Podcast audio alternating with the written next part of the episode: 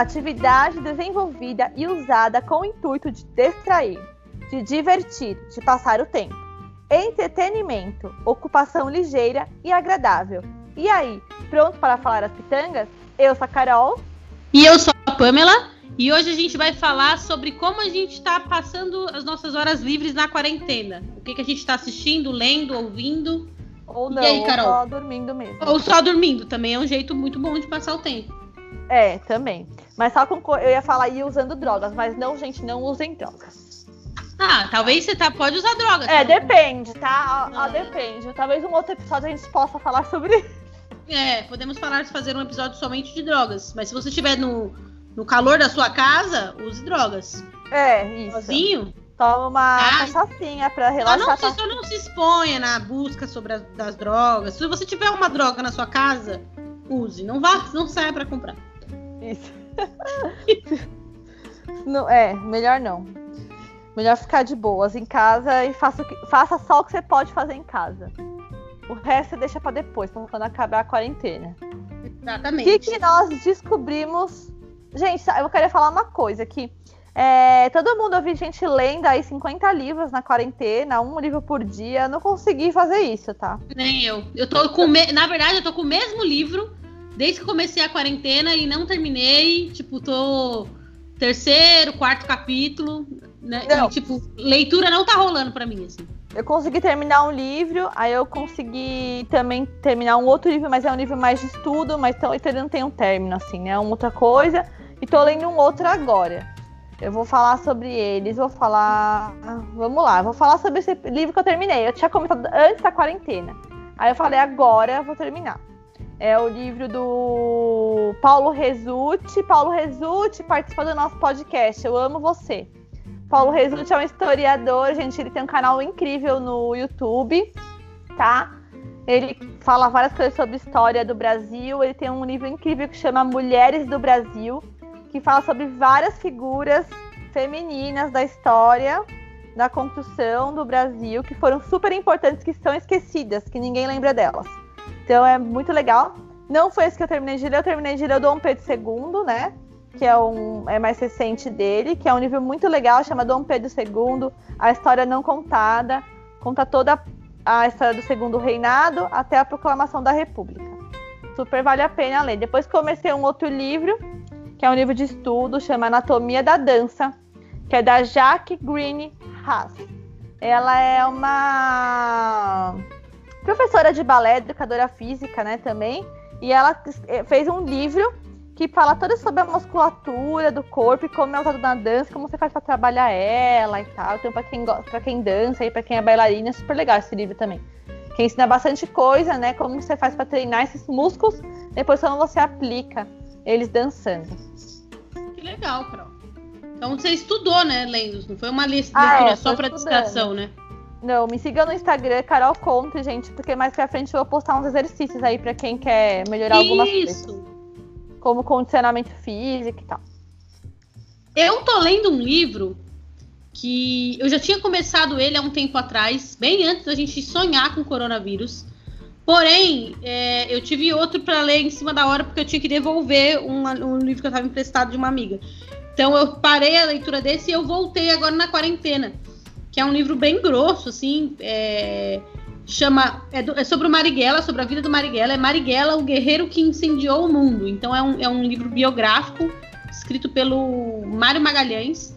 E, e aí, então, ele vai contando desde como os pais do Marighella se conheceram e tudo mais, a infância e tudo mais, até ele se tornar o guerrilheiro que ele se tornou na, na, na época da ditadura e tudo mais. Então, conta é, um lado não só do Marighella político, mas mais íntimo também, da família e tudo uhum. mais. Eu, eu tô gostando bastante, eu, eu sou uma admiradora do Marighella e esse livro tá me... É, assim, é um livro que te ensina, né? Então, é bem legal, assim, pra mim tá... Mas eu tô muito devagar pra ler, Carol. Eu não tô conseguindo me concentrar. É, tipo, sentar e ler assim, não tô conseguindo. Aí semana passada pra cá eu peguei e me obriguei a, a só parar de ler quando eu fechasse pelo menos um capítulo. Porque daí eu falei, não, porque senão eu vou ficar enrolando, enrolando e não vou conseguir Mas terminar. De modo geral, ela tá com problema de concentração para leitura. Eu acho que tem alguma coisa a ver com as áreas da quarentena. As coisas não estão, de fato, normais, normais né? Em nenhum âmbito, assim. Porque, ah, vou ficar em casa e vou... Ah, vou aproveitar para ler, blá, blá, blá. Não tá acontecendo isso de... como aconteceria se você ficasse em casa de férias, entendeu? Sim, mas eu acho que também tem a ver com, com a quantidade de informação que a gente está sendo bombardeado o tempo todo. Então, é, diferente da nossa vida anterior à quarentena, anterior ao coronavírus, você tinha aquele tempo de, de relaxar, né? Eu uhum. acho que mesmo agora no nosso lar, né, nosso, no calor da nossa casa, a gente não tá tendo como relaxar. Pô, você liga o jornal, é só desgraça. Aí no final do dia tem um boletim do número de vítimas, sabe? É, eu acho que isso vai gerando meio que uma ansiedade nas pessoas, até em quem não é ansioso, negativa, né? Que aí você não consegue relaxar, Sim. de fato.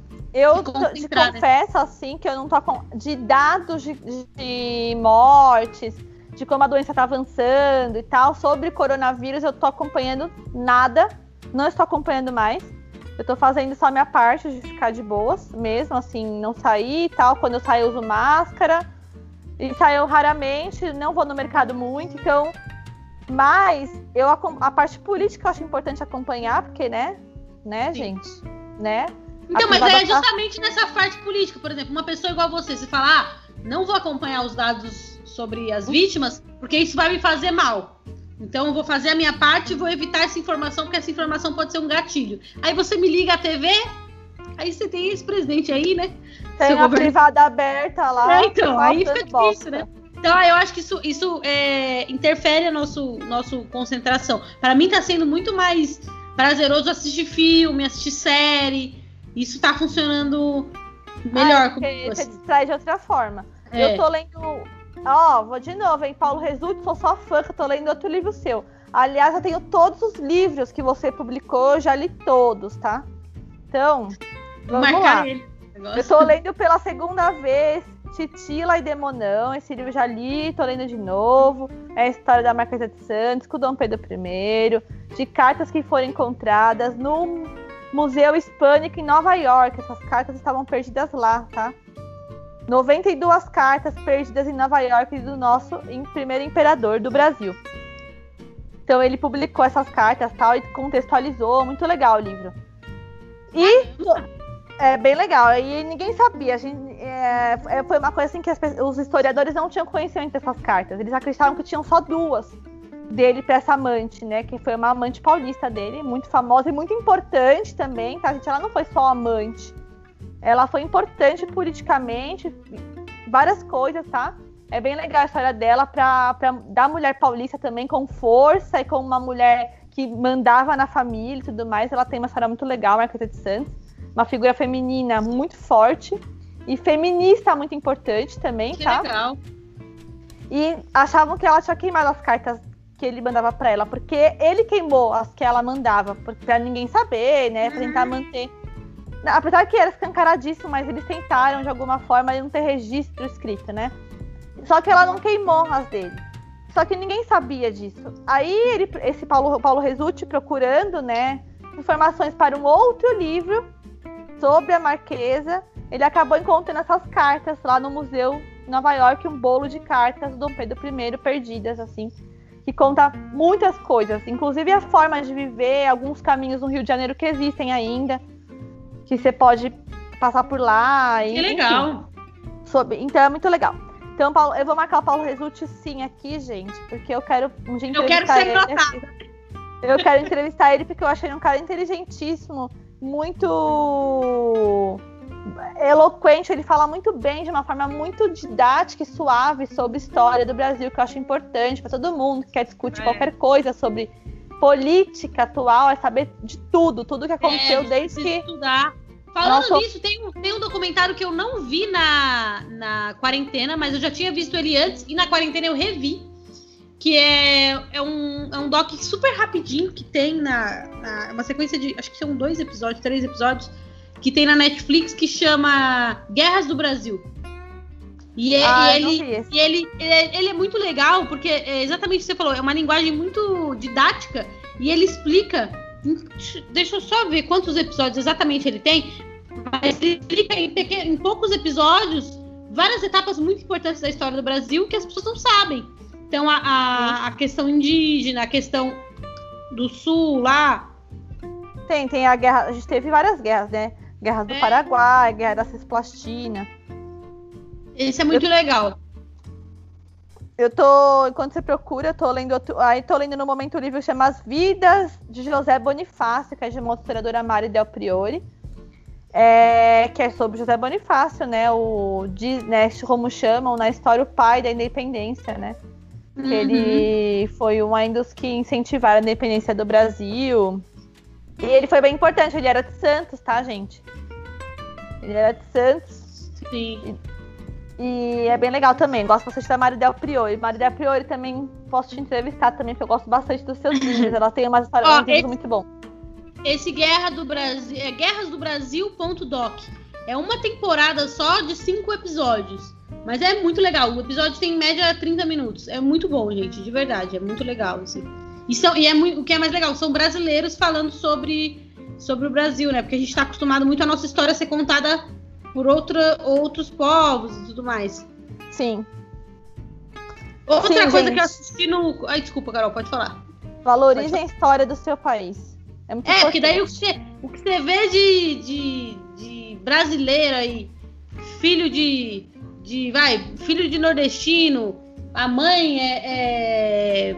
Sei lá, a mãe de Santa Catarina, o pai é baiano, falando que é viking, mano. Ô, oh, sai daí, bro. É. Não Oi. tem os vikings. Aqui no Brasil não tem os vikings, os caras que acham que é viking, que deixa a barba grande, toma cerveja artesanal e, e, e vive a cultura hippie. São, são os hipsters. Ah, pelo amor de Deus, mano. São, são os hipsters da Santa Cecília. É, pelo amor de Deus. Nossa, os vikings. Eu tenho, eu tenho uma raiva dos vikings que você não imagina, cara. A cultura nórdica é legal, gente, mas ó... Não, você dá a cultura mas... do seu país primeiro, depois você vai e expande, entendeu? Mas se você não souber nada sobre sua história, sobre a história do seu país... Não, é essa que tem uma planta de querer mudar quem elas são, né? Ah, ah é que preguiça. É por isso e outras que eu digo. O problema do Brasil não é o Brasil.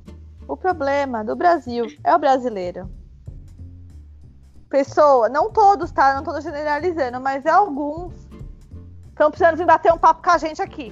Não, e outra coisa, você quer, você quer, você acha os guerreiros nórdicos muito legais? Estuda a história de Virgulino Lampião. Esse cara, mano, era sangue nos olhos. Isso aí é, é guerrilha. Aí você vem falar depois sobre que, quem, quem você quer ser, ser seu, seu... Mas isso é, isso é papo para uma outra, um outro episódio onde nós vamos chamar de esculacho brasileiro. Esculacho brasileiro. É, então, teve uma série, Carol, não sei se você viu essa na Netflix, eu vi também, acho que na terceira semana, da, eu nem sei mais quantos dias de quarentena a gente tá, na terceira semana da quarentena, foi bem no comecinho, aquela Nada Ortodoxa da Netflix também. Não, é uma temporada só, puta, é muito legal, cara, muito legal mesmo. Que fala de uma menina que ela rompe, eu não vou ficar dando spoiler, mas ela rompe com a, com a cultura dela ali, com, com, na verdade ela tenta seguir a reta, na linha, e aí ela vê que não, não é bem aquilo que vai fazer ela feliz, sabe? Mas é, é muito legal.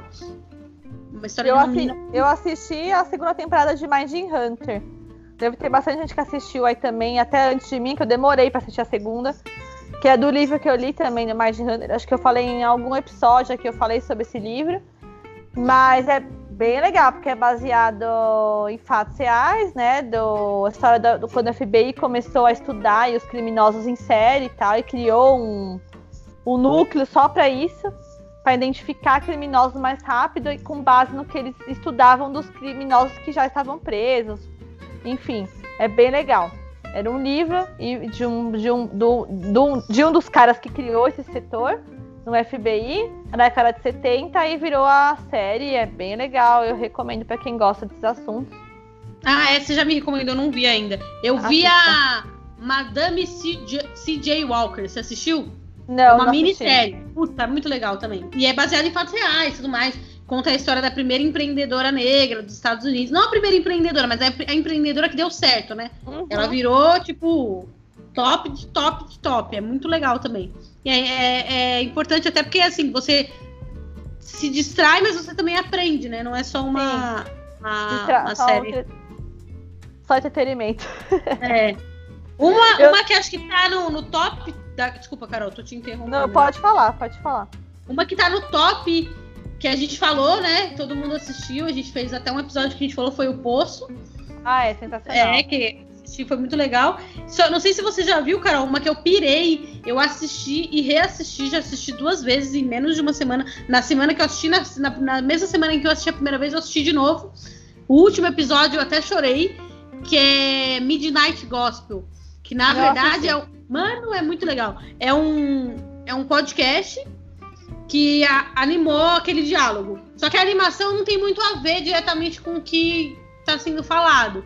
Meu, é muito legal, é muito legal. É bem filosófico, assim, é, faz você questionar várias coisas. E o último episódio, que eu acho que é o que tá, ficou mais famoso, assim, é com a mãe dele, com a mãe do, do, do âncora do podcast.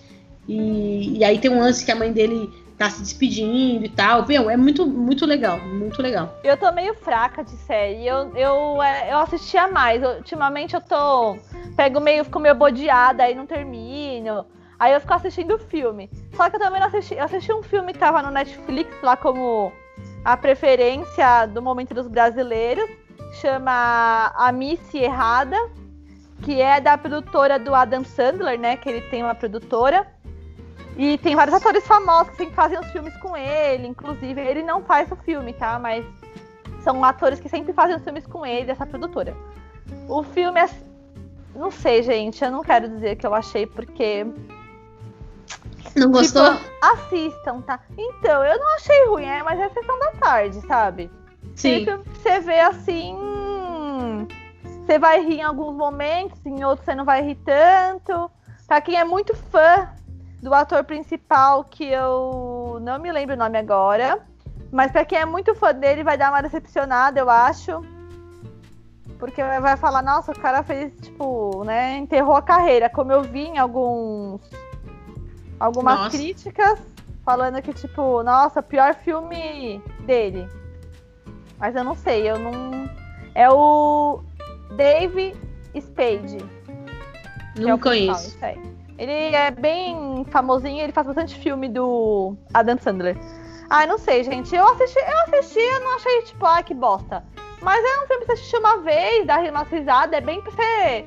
Não, quero, não tô afim de ver nada complexo, quero ver uma coisinha Sim. leve, engraçadinha. Nossa, eu faço, eu faço muito isso. Eu ponho sempre, quando eu tô muito com a cabeça muito cheia, assim, eu ponho, vou lá na Netflix e ponho, sei lá, comédia romântica e clico em qualquer um e vou vendo, assim, tipo, mais pra dormir mesmo. Você tá ouvindo muita música, Carol? Ou pouco, tipo, tem algum então, disco, alguma tô... coisa que você... O que eu tenho ouvido muito é Vinícius de Moraes, Toquinho. Nossa, que curta! Eu, eu sou muito fã do Vinícius de Moraes. Inclusive, uma das minhas coreografias preferidas que eu danço foi coreografada pela minha professora Júlia de Souza. É, é com a música do Vinícius de Moraes, uma música dele. E eu ganhei uma premiação com essa coreografia, com essa música. Tá lá no meu Instagram, então vocês podem ir lá ver, tá? Mas ah, é eu... que eu falei que é bonito, já indiquei não, essa, essa dessa... Não, essa daí não, não é... Essa, essa eu fiz uma, em cima de outra música dele, né? Mas eu tenho uma coreografia com outra música do Vinícius de Moraes que foi pra festival e tal. No meu Instagram é uma que eu tô com uma roupinha verde. Geralmente eu danço ela com uma roupinha verde. Ah, que legal. Tem vídeo lá também. Ah, então, eu não tô, eu não tô, eu acho que eu tô escutando menos música agora do que, do que antes da quarentena, assim, eu tô, eu tô assistindo mais coisas, mas eu tô, eu tô escutando é, bastante Caetano Veloso, que é uma coisa que eu sempre escutei, não é nada novo, assim, não tô escutando nada muito novo, não. Eu tava fazendo, tô, tô, tava e tô tentando, né? Umas aulas de pandeiro aí com uma amiga que é percussionista, ela manda um videozinho e eu tento imitar os, os exercícios, e aí você acaba ouvindo uma música ou outra e tal, que tem a ver com aquilo. Mas eu sou muito ruim, então a quarentena vai precisar durar aí. Ah, você vai durar... trabalhar isso na quarentena. É, não, então foi uma coisa que eu comecei muito empolgada, só que eu tô com muita dificuldade. Vamos ver o que, que vai dar, né? Mas é muito louco isso, né? Porque a gente tá falando de, dessa situação do país e tal, da desgraceira que é ser brasileiro, da desgraceira maior ainda que é ser brasileiro na pandemia. E imagina se a gente estivesse passando por esse momento sem ter essas coisas, né? Sem ter, sem ter filmes, sem ter livros, sem ter músicas. É bem... Que é a realidade de muita gente, né? É. Não, mas eu digo assim, é, é, eu acho que vale também pra gente pensar na importância desse setor, né? Que é o setor ah, cultural. Ah, não, sim. Com certeza, gente. Eu cheguei até a postar um dia no meu Instagram que a gente descobriu que a gente pode viver sem tudo. Sem shopping, sem restaurante. Mas a gente não pode viver sem arte, sem cultura. É, então. É. Porque eu acho que é uma coisa que quando você tá no, no dia a dia normal é meio que uma... Não... É, é... É desvalorizado, sabe? É como, ah, não, de boa, sabe? É, não sei, eu acho que os, o, os artistas em si... E eu não falo só do artista aquele que tá na frente da câmera, mas a galera que tá por trás, sabe? É todo um trabalho que... Um conjunto, né? É, que você não, não percebe. O, o... Até, até a coisa mais, mais, vamos dizer assim, menos elite, a cultura menos elitizada, a cultura mais povão, vai, é, Big Brother. Eu virei uma fã do Big Brother nessa, nesse... Na reta final do Big Brother aí, que nós estávamos na quarentena, eu tava assistindo o tempo todo, sabe?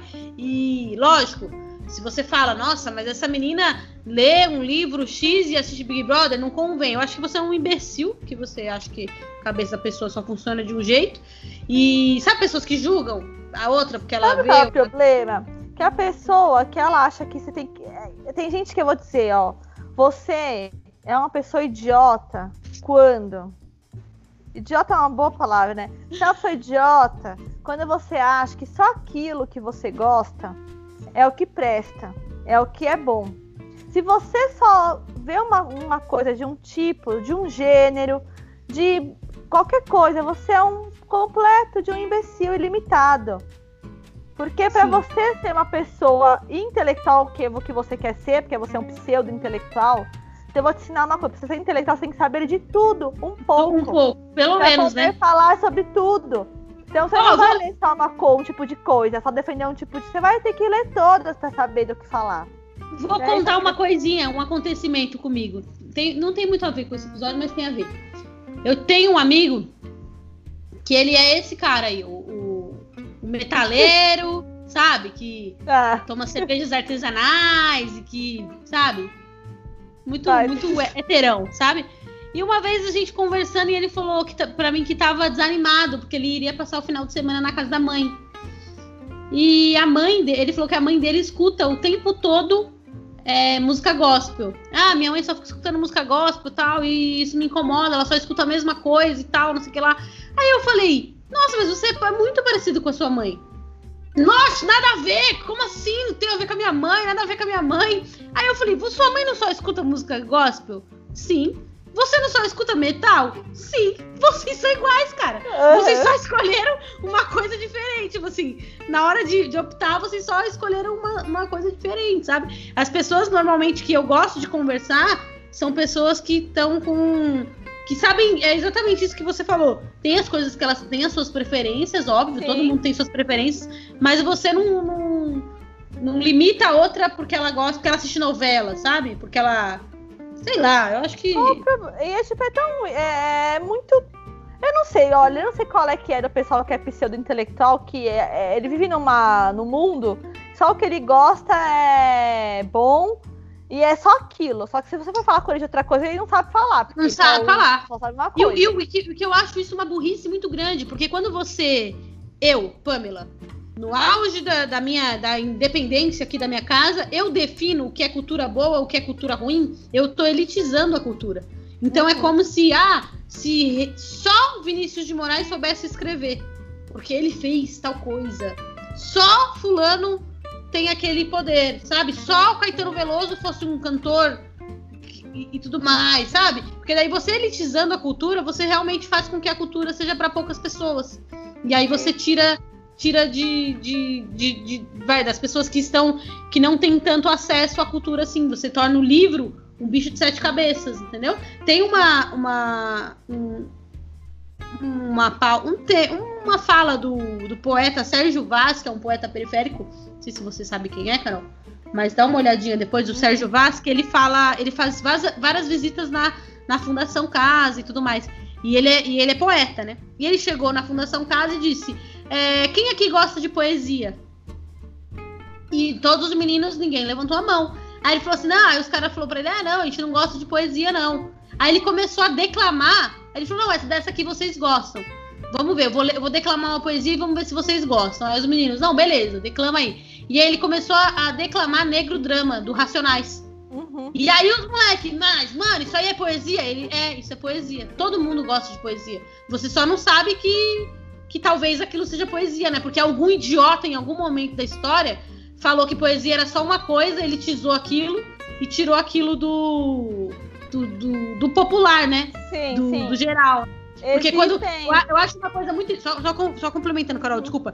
Eu acho uma coisa muito idiota quando as pessoas falam, ah, isso aqui é cultura popular. Tudo é cultura popular. Tudo bem, eu sei que tem um, um, um grande estudo para esse título de cultura popular, mas eu acho que tudo é cultura popular, sabe? Não... Tudo que, tudo que é, é contemporâneo é cultura popular. Não, Não existe assim a cultura mesmo... popular. É cultura popular.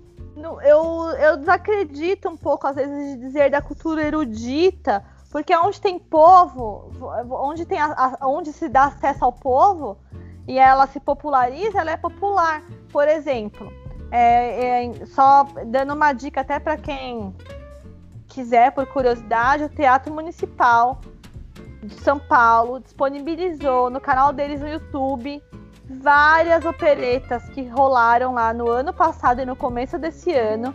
Estão todas completas lá para quem quiser assistir. Operetas são óperas mais curtas e, e são cômicas, né? Então tem, por exemplo, a Viúva Alegre. É uma cultura erudita, a ópera, ela, a ópera ela é mais difícil de você entender, mas é, ela é. Só que ela é maravilhosa. E você, para ver uma ópera no Teatro Municipal, a Orquestra Sinfônica tocando ao vivo, você paga cinco reais, tá, gente? E é que isso em algum momento foi tirado do povo, Foi tirado. Né? E sabe, aí dá o teatro, aí dá o cinema, né? E o Teatro Municipal, inclusive, tem muitos projetos durante a semana para os adolescentes, de, inclusive de escolas públicas, que têm acesso de graça para assistir balés, é, concertos, N coisas lá.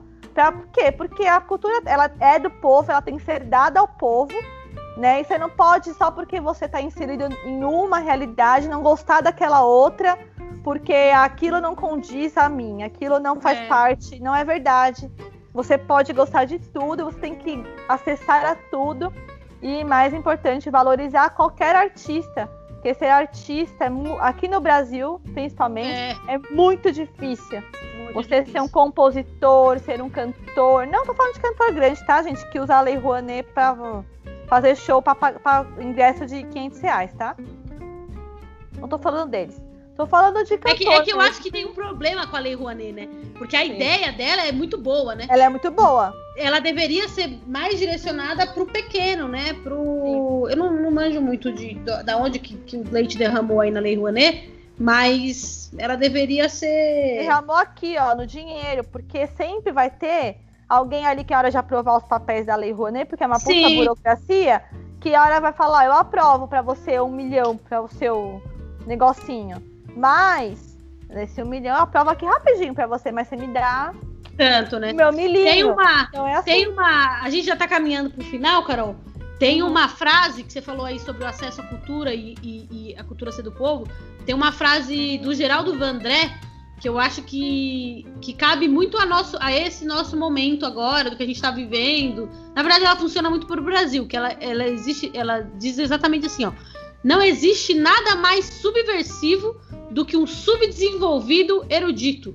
Uhum. Ou seja, a, o erudito, a cultura erudita, a, a, a cultura, o saber, ela tem que ser muito mais absorvida por quem não tem acesso. Porque daí você Exato. muda a sua, o, seu, o seu jeito de viver, né? Porque só, só sabendo as coisas você consegue alterar. Exatamente, e é... a gente tem que ser interessado por isso, sim. Só para dar um, pra gente finalizar mesmo, para dar um adendo, gente, que esse negócio de, porque a Pamela levantou a questão, né, do preconceito musical, né, que é muito forte. A gente vê muito isso. E só para lembrar, assim, de uma história, para vocês terem uma ideia, o Vinícius de Moraes era um poeta, mas que ele cantava era samba. E ele sempre disse, em todas as canções dele, que o samba nasceu na Bahia. E o samba não é do branco, né? E ele... Ai, por favor, samba não... Ai, não dá, né? Ai, é... Não, desculpa. Carol? Não, tu, ele tu, queria dizer que o que? O samba, ele, ele, é, ele, é, ele é... Quem criou o samba, quem trouxe o samba, quem popularizou o samba foram os negros, né? Sim. Então, é isso que ele queria dizer, que tipo, ele... Você tem que... Se você gosta, você tem que valorizar essas coisas. E aí todas as etnias estão envolvidas nisso. Então, sim, assim... É... Ele era um cara que cantava samba, tá? Ele é considerado um po... ele é um poeta. Ele, é... ele sempre foi muito po... escreveu muitas poesias, inclusive da parte modernista da literatura brasileira.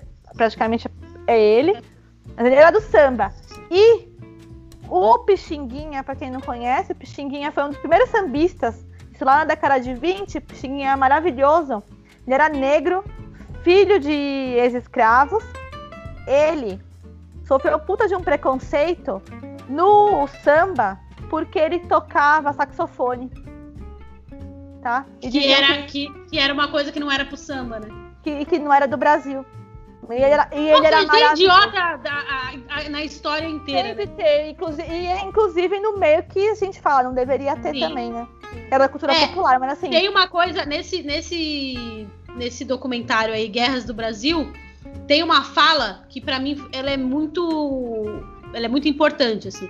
Porque a gente tem... Esse, a gente é o, prim, é o único país, eu acho, que os patriotas não gostam da, do, do que é brasileiro. Os patriotas daqui, eles gostam de, de coisas que não são do Brasil. Porque o patriota no Brasil, ele não gosta de samba. O patriota no Brasil, ele não come feijão verde. O patriota do Brasil não come tapioca. O patriota do Brasil, ele quer ser europeu. Ele quer ser uma coisa que não é, de nem, não é da sua pátria, né? O, o patriota do Brasil, ele nega ser latino-americano.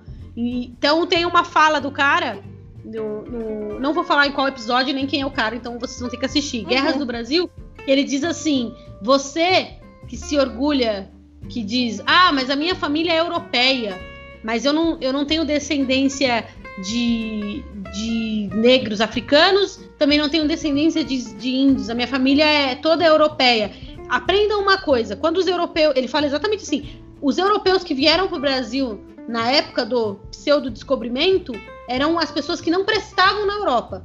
Então eram os ladrões, eram as pessoas que eram renegadas pela família e tudo mais. Ele fala, então se você se orgulha tanto de ser descendente de europeu, coloca uma coisa na sua cabeça, você é descendente de um bandido. Comece a amar as coisas que, que são suas, de fato, né?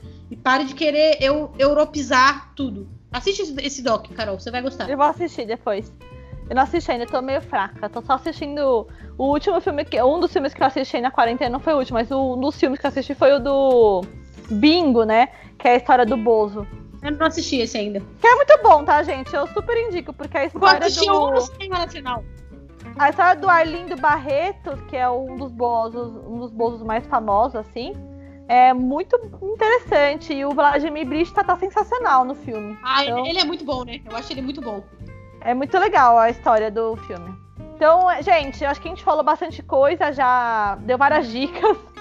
Se vocês quiserem, até então em discussão de cultura, a gente pode fazer um episódio sobre cultura, só porque eu tenho muita é. coisa pra falar.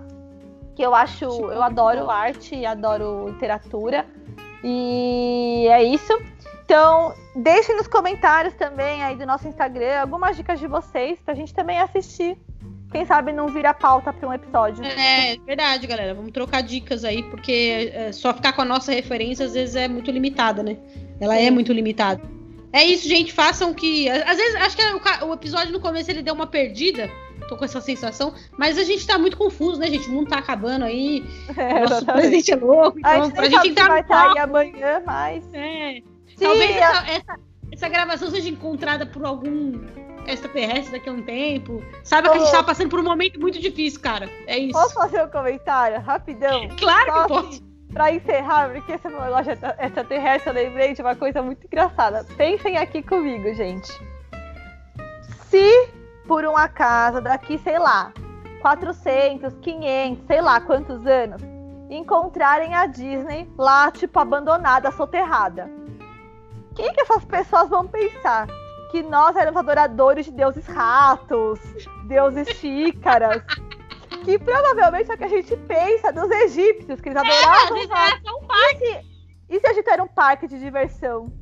que as piranhas ganham apenas brinquedos. Fica, Fica aí. aí. Cuidado com o que você vai deixar pra ser soterrado no fim do mundo.